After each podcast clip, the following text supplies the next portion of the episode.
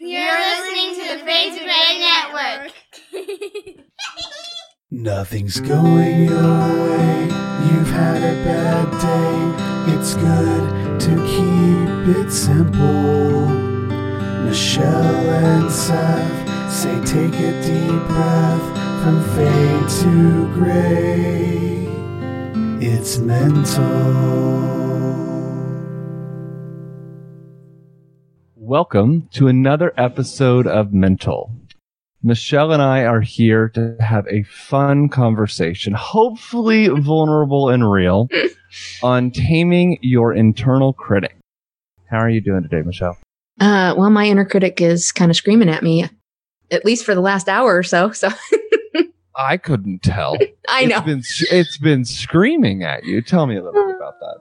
It's just been one of those days. Nothing's going the way I want it to. And so I'm sitting here beating the hell out of myself because why didn't you plan better? Why didn't you do this better? Why didn't you do that better?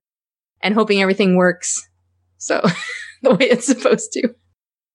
Well, nothing ever goes as well as we expect it to, or as Mhm. planned. Probably. You, you strike me as someone that does stay pretty on top of your game. Eh, I'm a good faker. You're a bodybuilder. How that's not faking. That's the definition of like Ah. grit. well, we're not talking about bodybuilding though. We're talking about mental health issues. That's different. See how I like to just tie those two things together? Yeah, well, I know. Totally different. Well, let's talk about inner critic because okay. I am notoriously bad at self talk. And I have used at times the explanation of me having a traumatic brain injury as like the Ah. reason that I can't do like meditation or cognitive behavioral therapy.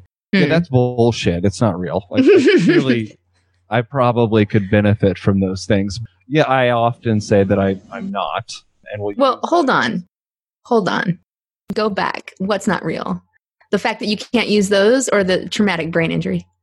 the fact that cognitive behavioral therapy or uh, meditation or contemplative practices could have an actual beneficial outcome in my life. But I, Okay, I just wanted to clarify. Yeah, I don't worry. I'm not that. I'm not there today. But I will often, you know, try to use that as an excuse to not actually do real work Mm. and actually focus or make changes or challenge that internal critic. I so I think today really we should talk about how the hell do we challenge it. But let's first let's first talk about what it is. well, actually, let's go back for a minute, kind of introduce what we're talking about to begin with, and kind of recap a little bit, and then we can tackle this inner critic.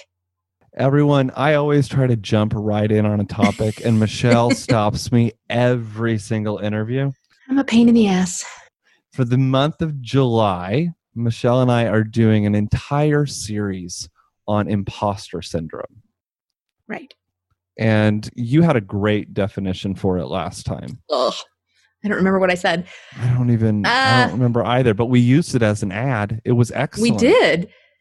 Well, basically, imposter syndrome is it's an internal process that's happening, and it, it's basically negative self-talk that tells you you're a fraud at whatever it is you're trying to do or accomplish, regardless of whatever uh, accreditation you may have in that field, regardless of whatever accolades or awards that you may have, or degrees, or any number of certifications.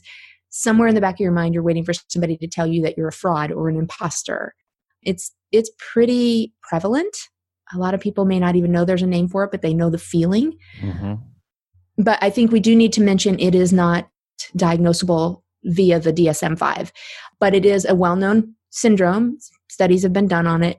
And yeah, I think a lot of people really struggle with it. I have. I didn't realize that's what it was until I came across the term. But once I did, I was like, wow, that is me. Mhm. And I think you had the same Yeah. the same well, experience, correct? I didn't have a definition for it. Right. I always just considered it like me feeling like I was not good enough. And I Mhm. had 1,500 reasons to explain to you why I was not. Um, but I never had a term that kind of encapsulated all of those different reasons. Right. And so yeah, in hearing about imposter syndrome, it took me back because I mean, clearly I know all of these things, but seeing it laid out in the way that imposter syndrome does, and especially in its definition of this mitch, this mismatch between who I actually am and who I think I am. Right. Yeah, it really, it painted a picture that I hadn't seen before, personally. Yeah. And it, it's weird because you find yourself mired down in these thoughts and they don't I almost cringe to say this. They really don't have a basis in reality because the majority of the time, whatever it is you're discussing, whatever it is that you're teaching on, or whatever, you do have some background or some credentialing behind it. And for whatever reason, there's this rational fear in your mind that you're not good enough at it, that you don't know enough, or that people are going to find out that you've made it all up or something, you know, or at least that's my experience. And so it's it's pretty it's pretty rare that you'll find anybody raising their hand and going, "Oh, I think I suffer from imposter syndrome." Most people, it's upon hearing it, go, "Oh, that's what that is," you know, and and finally like realize, aha moment. yes, yeah, exactly, and it's it can be kind of devastating, and it really can be very impactful in a negative way on your life.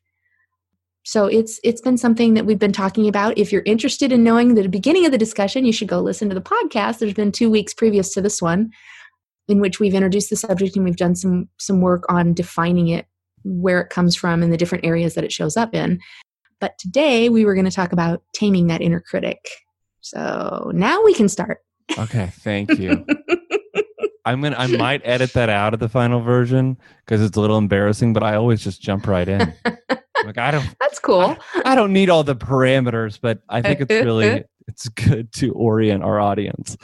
Yeah. And ourselves. Yes. So in talking about imposter syndrome, um, we have Mhm. in previous episodes, we have defined what it is.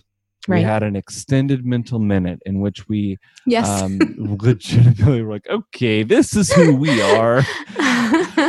Wake up time. right. and now we're going to talk about this internal dialogue. So Right.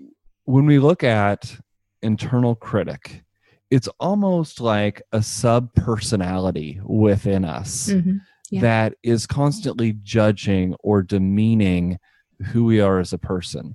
When I think about Right. when, when we're talking internal keyword here, critic, right? That critic, the per that guy on your shoulder who's always like putting yourself down. At least that's how it's a it's presented in my own life the most frequently. But how does internal critic play out in your life? Well, actually, I had a different name for it, and again, this was before I I was made aware of of this actual problem or syndrome. It was while I was trying to write my book, and I was really struggling with the negativity that was associated with what I thought about what I was writing. Mhm. Um, and I, I really was a mental mess, if you will, with regard to that. And I was explaining it to somebody, and I even somebody even suggested to me this was something I should write about. I called it my internal editor. And for those of you that are offended by profane language, cover your ears. Um, my excuse, my thought process on my internal editor was she was a complete bitch. Like she was so hard to deal with. I could never win an argument with her. I could never meet up to the standards that she held for me. And it was as though she were some kind of a, a third person that I was trying to appease rather than my own thoughts, my own subconscious, or, you know, even the, the devil on my shoulder, if you will. That's how Mhm. it came across. Yeah. And so, very difficult, very demoralizing. And especially when you're trying to do content creation of some kind, to have that constant negative stream in your mind is very distracting, first and foremost, but it's also, again, very demoralizing.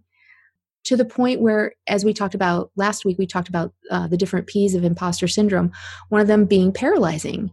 And you don't want Paralysis. Yeah, you don't want to continue on because you're terribly afraid that that inner critic is right and that everyone is going to agree with them. one of my biggest fears has always been that people will find out the truth. Right. That if I let people get too close to me, if I open up in some way, like if they start to see my true colors, it's going to confirm the person that I think of myself, which is that internal critic. It's that I'm Right. not good enough. It's that I have this fault and that fault. I like how you mentioned paralysis because Yeah. personally, for me, I tend to shut down. My Yeah. internal critic is often way louder than the other areas of my life to the point that it will immobilize me over small, small issues. Right. Right. Like this last week, I I have to send out like a daily status report to management every single day. And I left the date from the previous day and the title of the email. Oh no. Okay. I so two emails have been sent out that say the 15th, but one's the 15th and one's the 16th. And I am Oh. having like this mental like breakdown. I everything the the world is crumbling. Um my boss, what is she thinking? How dare she's gonna I'm gonna get an email. There's gonna be an email coming in my inbox. Seth, how dare you put the wrong date in this email? Like it's not a big deal. no. It's not a big deal at all. Only I to will- you. It it's More than likely. it's confirming that I'm impulsive and that I am moving too quickly and that I haven't, you know, and it, it will literally crumble me and I will just Right. stop and I can't do anything for like 24 hours. Right. Um, my appetite can go like my motivation is gone. I get tired. Um, I Yeah. isolate. So looking at the impact of an, of this critic in our lives, Mhm. it doesn't just affect how we think about ourselves. No. How we think about ourselves impacts everything we do. Well, I think we have to differentiate here as well. I mean, because uh, some of what you're saying could be attributed to, you know, a negative self-image, Right. um, which a lot of people struggle with, and not necessarily an imposter syndrome, because typically imposter syndrome tends to center more around, you know, those Your things that you are supposed to be doing well in and being found out of fraud in that situation. So in your case, yes, of course, with work, you want to look as though you are a well, you know, studied, a well-trained person in your work and forgetting something like that of course can cause that almost an existential crisis although it's just a date. And so for me i hear that and i go it's just a date. Right. but to you that's a whole different thing because it pertains to your knowledge about a subject I feel like every time anyone that says mentions their competency generally is someone who doesn't actually have competency and they're using it. Yeah, anyways. But right but that's something that it make like we're talking about a date. It's not a big deal, but it makes me feel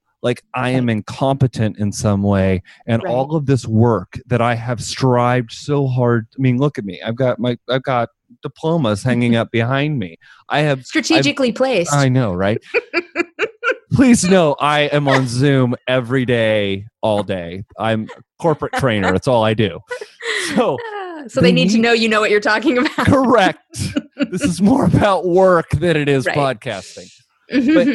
You know, I, I've I have all of these things, but then uh, something small can happen. Something small can trigger, and it just all starts to fall apart. Right. Right. And I think I think that's pretty normal for people that struggle with self-image issues as well like I said, but in this case struggling with something that is affecting your reputation as a trainer for work is something that would be devastating to you. Yes. um, and would bring up that fear of somebody going see you don't know what you're talking about or you don't know what you're doing. And you know it's funny the one of the books that we've been looking at with regard to the subject matter and i think i've told you this before um, my husband has a term that he uses and again plug your ears if you got a problem with profanity. He calls it k-fuck radio. And he said you know he says k-fuck radio k-fuck radio is always playing in your mind. Mhm. and it's and it's never positive. It's always negative. And it is constantly telling you that you're not good enough that you have failed in some way and we tend to be so hard on ourselves anyway well a lot of people are not everybody i think it's certain personality types tend to be tougher on themselves than others and i think we talked about that before that type a Mhm. personality that driven personality is often a victim of imposter syndrome because Frequently. they yeah because they so badly want people to to think that they know what they're talking about and because they are so driven for the accolades and the degrees and the certifications and everything that they lose themselves somewhere in there and forget that they're just a person and that it's okay to not be perfect and of course perfectionism was another one that we talked about last week but that you know but that radio station is always playing in our mind that inner critic or that internal editor or whatever we want to call it whatever terminology, it's the same thing. It's the same negative voice that's speaking. And it's very unfortunate because, as we said before, I think it limits us in a lot of what we try and accomplish or do, or what we could accomplish and do if we weren't so very diff- hard on ourselves about things. Right. So The world's already hard enough, Oh, for sure. especially right now. yes. The world is already making it difficult. Yes. Uh, we really should be showing ourselves grace and mercy in a lot of our interactions and the things we do. But so frequently, I have found, especially as a A type personality and being very emotional driven, that that can be very difficult. Yeah. And so, a lot of times when my internal critic shows up, the areas where it most frequently attacks is those areas where I feel insecure, where I have Of some course. type of weakness. There's something that is I feel doesn't meet, and it frequently shows up uh, in in areas of of work and right. and relationships. Work and relationships. My internal critic just goes to town. Well, for sure in work and academic pursuits and things like that, but relationships is a different animal almost because we are so busy trying to put our best foot forward, especially in a new relationship or something like that. So we want to present our best attributes, and yet we're so afraid that those attributes are not going to be seen as positives or they're not going to be good enough, you know, to make an impact on this relationship in a positive way. And so uh, it's it's a mess in here. I don't know about you, but for me, it's a mess in here often. And I, I find myself constantly arguing with myself, trying to find that middle ground that is somewhat realistic. And talking about the thoughts, do you ever Right. find them hostile? Oh, con- they're always hostile. Have we met? I'm hostile often. Define hostile. Let's let's break that down because I think it's a good adjective. But well, just- I told you, my inner, my inner edit, my internal editor is a bitch. I, that's her default. fair, So yes, hostile. Yes.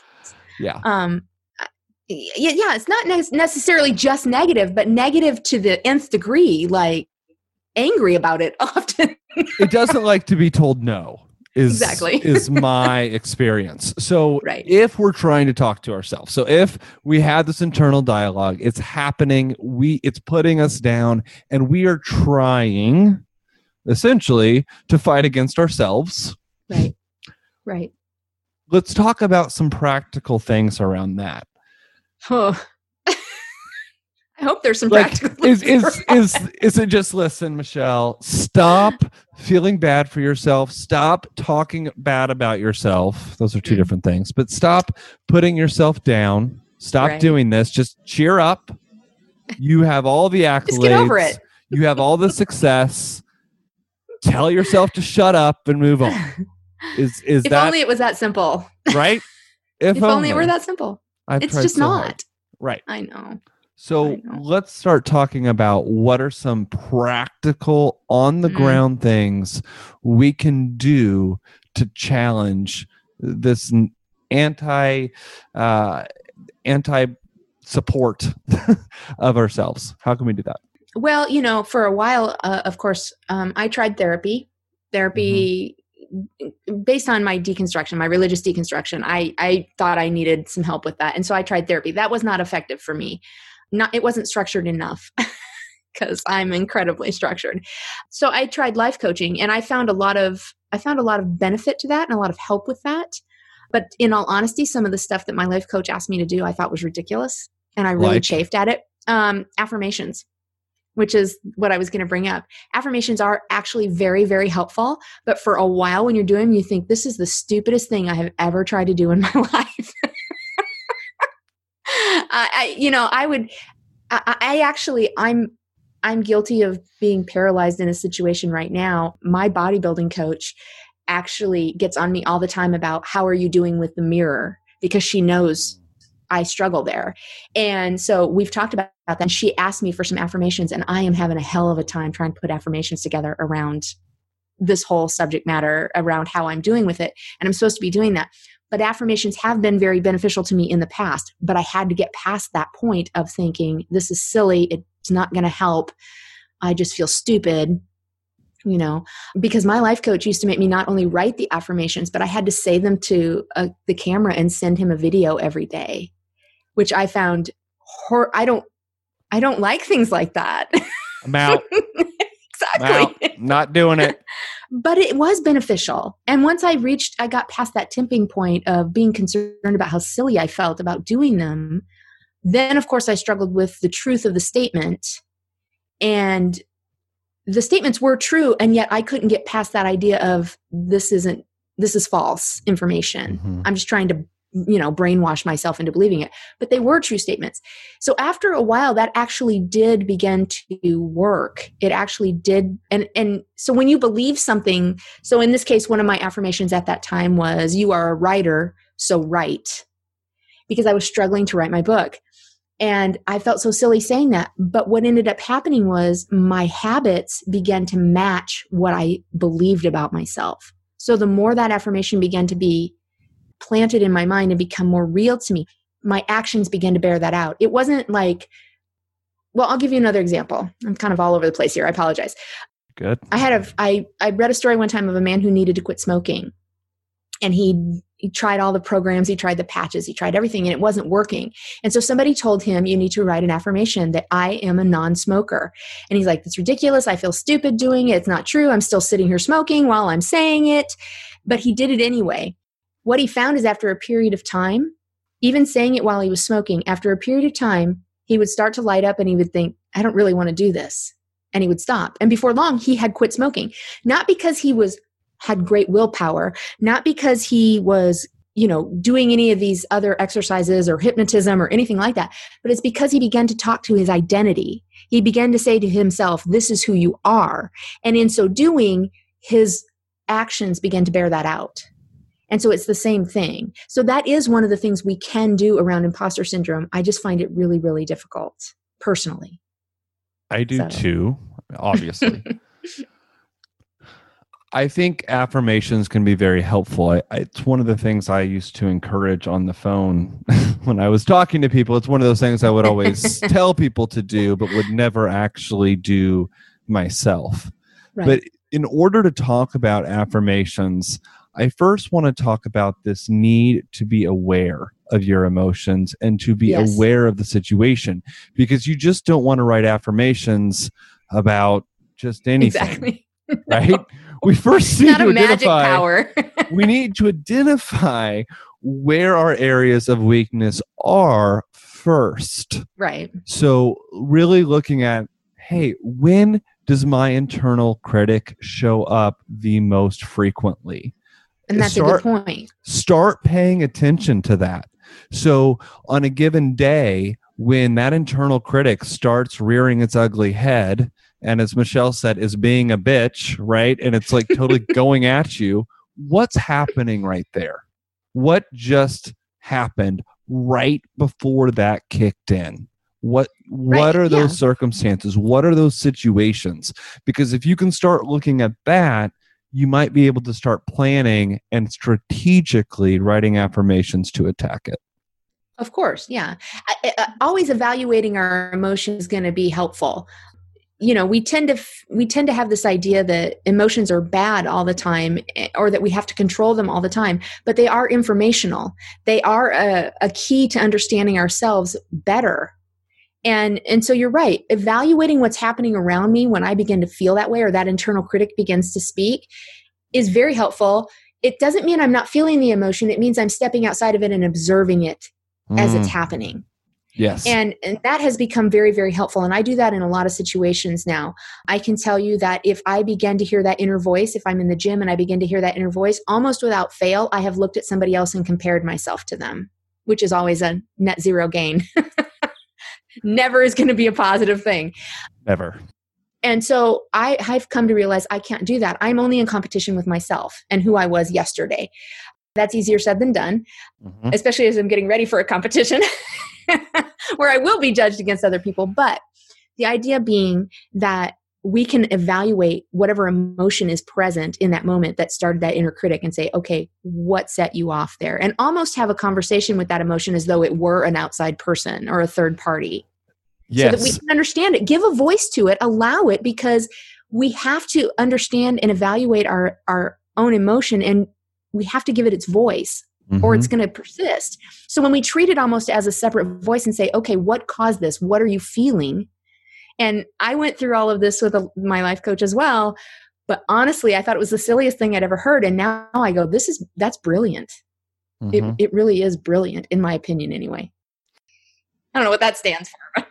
you were you mentioned a, a few minutes ago about like stepping out of the situation um like being able to look at it up above and what i think in, in talking about this notice when that internal critic shows up and then s- see how you're feeling in that moment and like step out and look at yourself Right. and then respond to that person not as you but how if that was your friend if that was Uh, yeah. someone you loved your spouse your partner your best friend how would you respond right. because on average we will typically believe that people we like and are close to are genuinely good people right.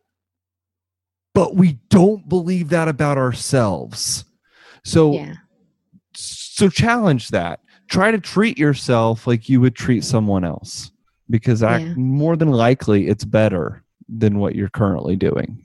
I, I have I've been confronted with that thought before, and I think my husband is the one that has pointed it out to me. He said, "What would you say if you heard somebody saying the things that you think about yourself? What would you say if you heard somebody saying that to somebody else that you cared about?" And I, I, I got very offended. I said, "I'd probably want to smack the hell out of him." And he goes, "Yeah, but you have no problem saying that stuff to yourself." And you know, we kind of poo-poo that. We're like, "Oh, but it's just me. It's just my internal dialogue going on," you know. But those words are incredibly damaging Yes. to us. And I think I've mentioned this in our conversations before, but we have a tendency to trust our own voice subconsciously. So when we are saying those things, especially if they're out loud, saying those things about ourselves, we're prone to actually believe that to really be authentic and true. And so it is incredibly damaging. But I would never allow some say if somebody said something like that to one of my kids, they'd be on their ass. I guarantee it.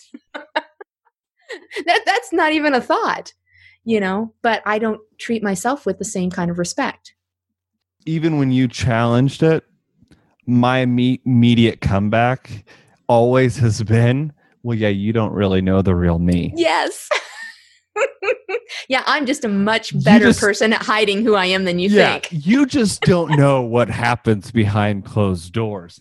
Of Right. course you think that, but if you Right. knew, if you knew the real me, you wouldn't say that. And uh, you know, we've got to challenge that. Yeah for sure.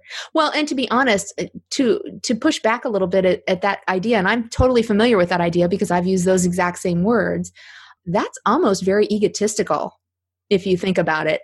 Like oh i'm just so much better at hiding myself than anybody ever thought that there's no way you'd know.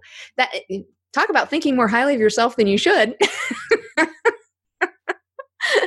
Um you know so we have to be careful of things like that we we give ourselves so much crap and then we justify it far too often when we're called on it. So if Mhm. i hear you say something negative and i say seth like that's not true.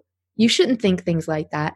That's your immediate i almost know without a doubt that's your immediate response of well that's always going to be the first word well which is kind of uh, that that needs to be a word we get rid of because that always leads into that justification as to why we should be able to say something negative about ourselves because oh it must be true Well,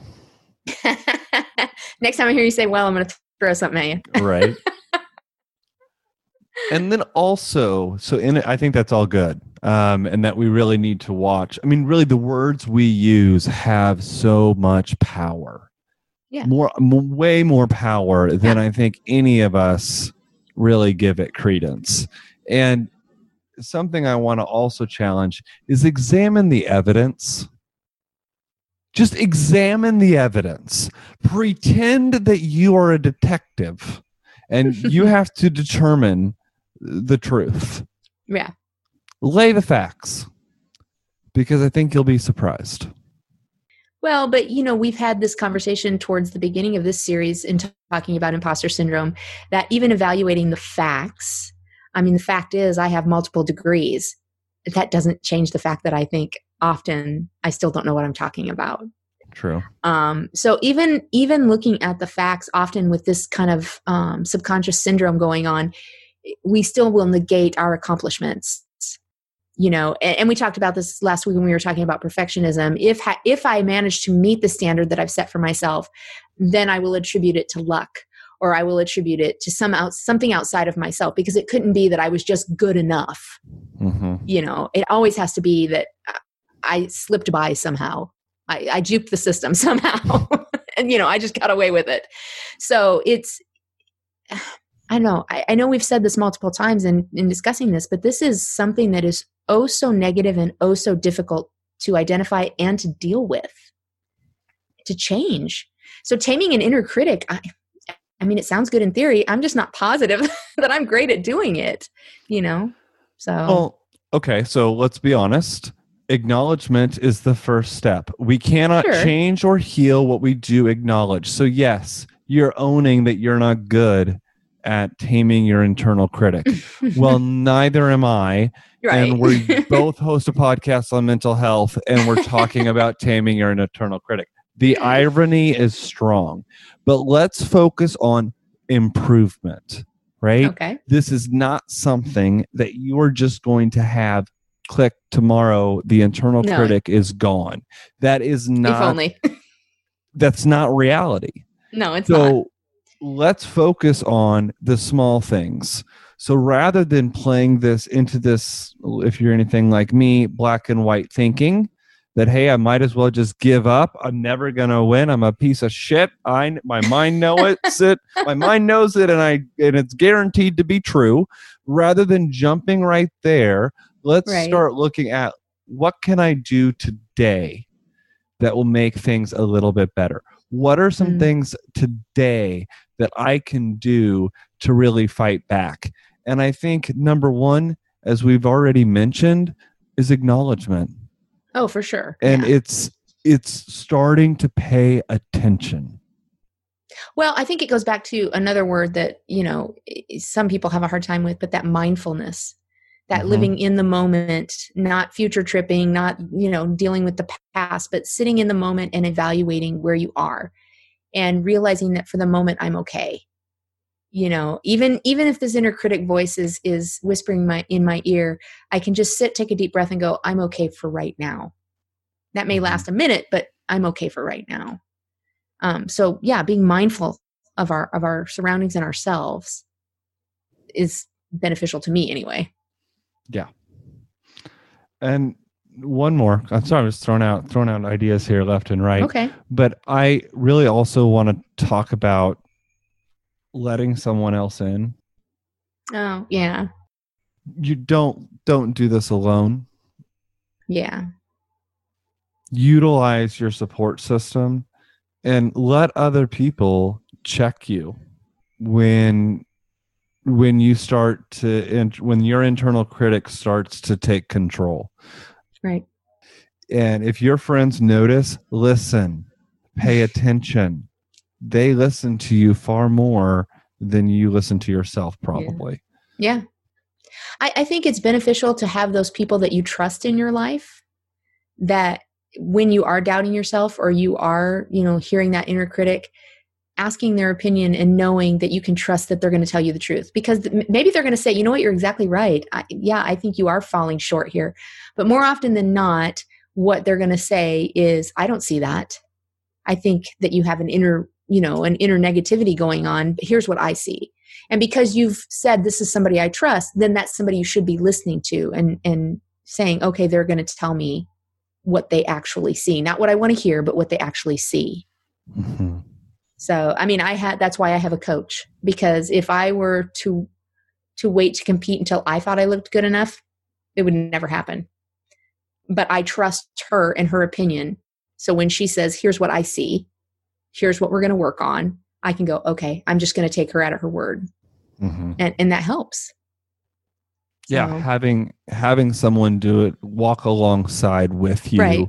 Right. is huge. Yeah. Um, and I'm just saying we can be very, very mean to ourselves. oh yeah.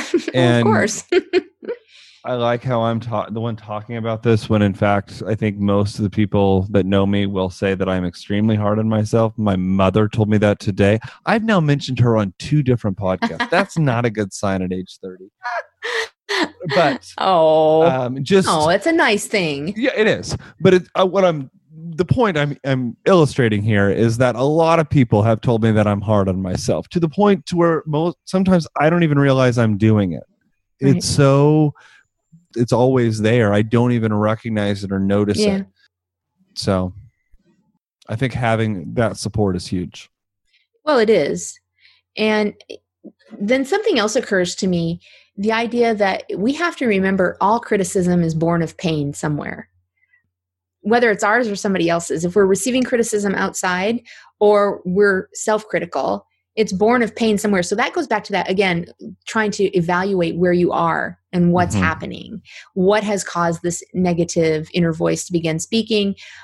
you know, is there merit? I, I don't think there's anything wrong with trying to decide if there's merit to that negative voice. I don't think that we should just assume, oh, it's my negative inner critic. I'm not going to listen. Well, sometimes maybe we should. I just think we listen far too often. So if if I'm self-critical all of a sudden, I need to stop and evaluate, is there some pain here that I'm evaluating or struggling with in order to, you know, or that that is becoming this criticism? I'm not saying that well, but but the idea that it's coming from somewhere. So where is the hidden hurt? Where is the hidden agenda or trigger to what I'm feeling and hearing? And again, that just that self-reflection I think is so very helpful in negating the effect of of that inner critic or that imposter syndrome response. mm-hmm. In being self-reflective, hmm are there any specific practices you found helpful? Well, you mentioned at the beginning, of course, meditation. Um, The thing that will not work for me, yes. Um, I'm honestly not very great at meditation either. I get distracted far too easily. And what usually happens is my task list starts running through my mind of all the things that I should be doing while I'm sitting here That's what happens trying when to I meditate. That's what happens when I try to pray. Me too. Yeah, My I've always had a trouble grocery lists get done. Yeah.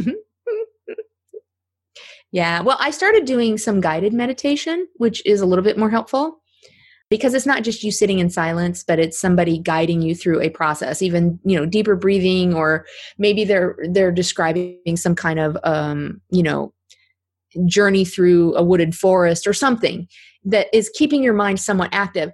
But one thing that I did love is the guided meditation that I that I tried to do. I had an app for it on my phone, and I would sit down every day, you know, for ten minutes. And uh, okay, you can do this for ten minutes. But they were very quick to say there is no judgment here. So if you do find your mind wandering, it's not a judgment. It, there's no anger involved with that. There shouldn't be self recrimination involved with that. It should just be gently guide your mind back to what you're trying to do, and you do get better with that as you as you practice it it is like anything else the more you practice the better you get but i i do like the i, I like the idea of meditation i'm just not great at the practical side of it and yeah same thing with prayer which i kind of feel like they're almost the same thing They kind of are. yeah And it's another reason why I haven't been huge into it. It's because I you have I- you have christian problems with with Well, meditation I try to meditate and then I end up praying and then I start praying and then I end up crying and then before I know it I'm doing something else entirely. So it just never really works. no Um, I, I every time I think about meditation, I think of this old quote from the Three Stooges, which I never really cared for them. But honestly, this one comes back all the time where one of them says, I try to think, but nothing happens. and I find that that's how it feels to me so much of the time. I'm trying to think and nothing's happening. Um, instead, yeah, I'm often, I used to get so angry with myself during times when I was supposed to be praying. I, I would, that self recrimination would come out like, oh, great, you can't even spend, you can't give God 10 minutes. You can't, you know, and, and that would be all this judgment associated with it. When in reality, your brain is doing what it's meant to do. Your mind is doing what it does. And so instead of being angry with it or judging it, again, observe it, gently remind it what it's supposed to be doing and move back into the process.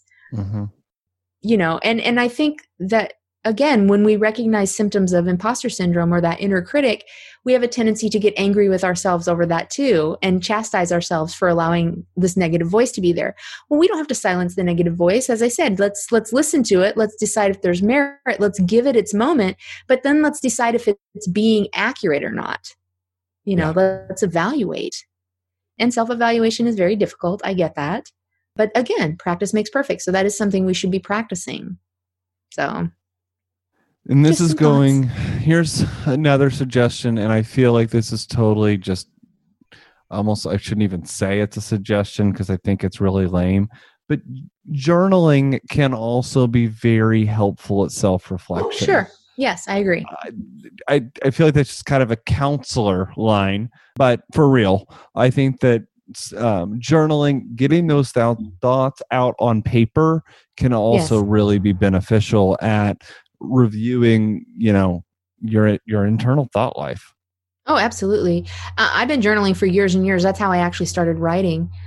I, I started journaling what I was trying to understand from a religious standpoint, and then I would journal my feelings.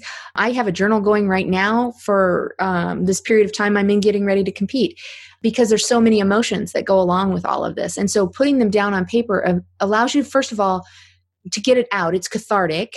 hmm But second of all, it allows you that review process. You can go back and read what you've written later and go, was that accurate? Well, no. Now that I can look at it outside of the moment or outside of the emotion, I can say, mm, okay, I see what I was feeling here, but that's not actually accurate.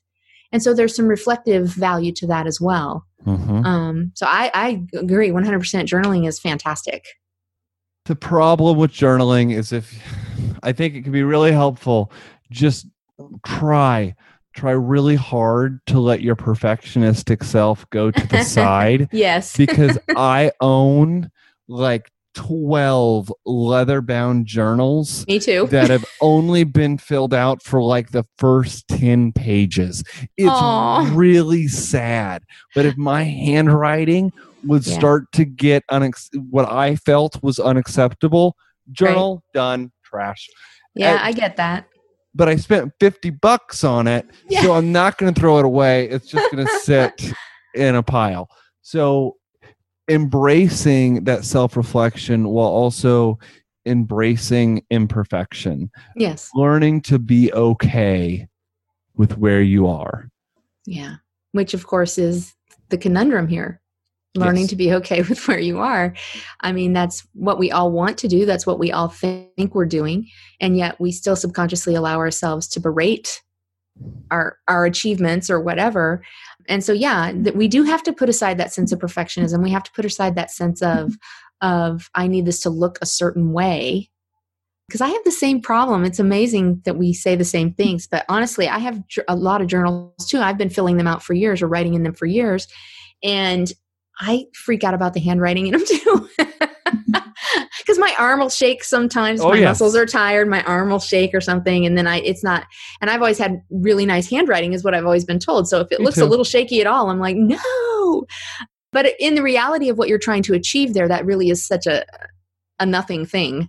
You know, Mhm. it's not like somebody else is reading your journals. These are for you. They're self-reflective. So, you know, as long as you can read what you've written, it doesn't matter. Yeah, but if it's not written perfectly, I don't want to read it.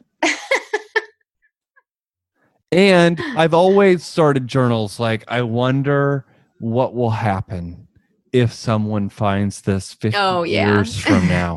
Well, they'll know I'm a complete kook. That's what'll happen. It'll be like the diary of Anne Frank. It oh will, my goodness. you know, like it will things will be found out, secrets will be un, you know, will be revealed and the world will be changed. I, you know, the only and yet time you have an incredibly amount, a credible amount of journal entries online.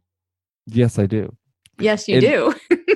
In fact, that is the only journal that I have finished from start to end. So there is Yeah. what, and so you brought it up. I did go in part of my coming out process. I spent some years uh, not wanting to come out and, and really kind of hating myself for that and wanting to change.